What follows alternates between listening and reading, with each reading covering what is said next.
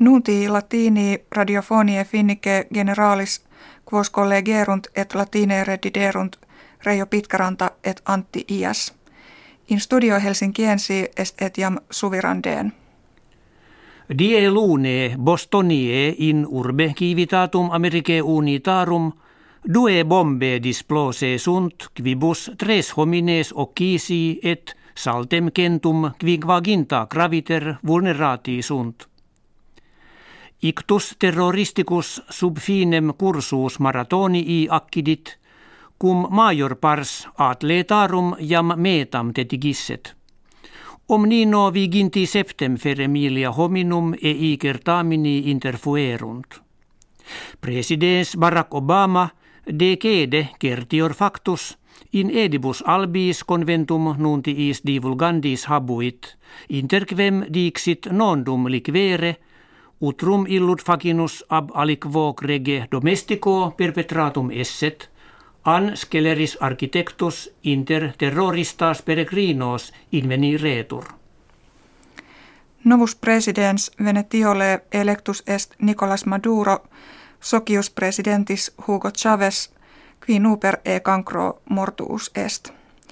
Quam anceps victoria illius fuerit, inde apparet, quod suffragiorum unam et quinquaginta gentesimas sibi paravit – cum adversarius eius Henricus Capriles kirkiter unde quinquaginta gentesimas obtineret. Poloni ad honorem pape Johannis Pauli II magnam statuam posituri sunt, kve in urbe cestokova collocabitur. Hoc monumento pene quattuordecim metra alto, illevir passis manibus stans fingitur – tamkvam omnes homines complexu et sinu suo recipiat. Konstat papam Johannem Paulum secundum anno millesimo quinto mortuum natione polonum fuisse.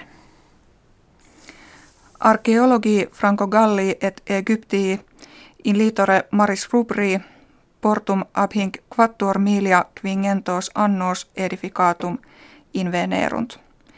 Existimant eum eodem tempore in usu fuisse, quo Keops rex Egyptii pyramidem gisam erigendam kuravit.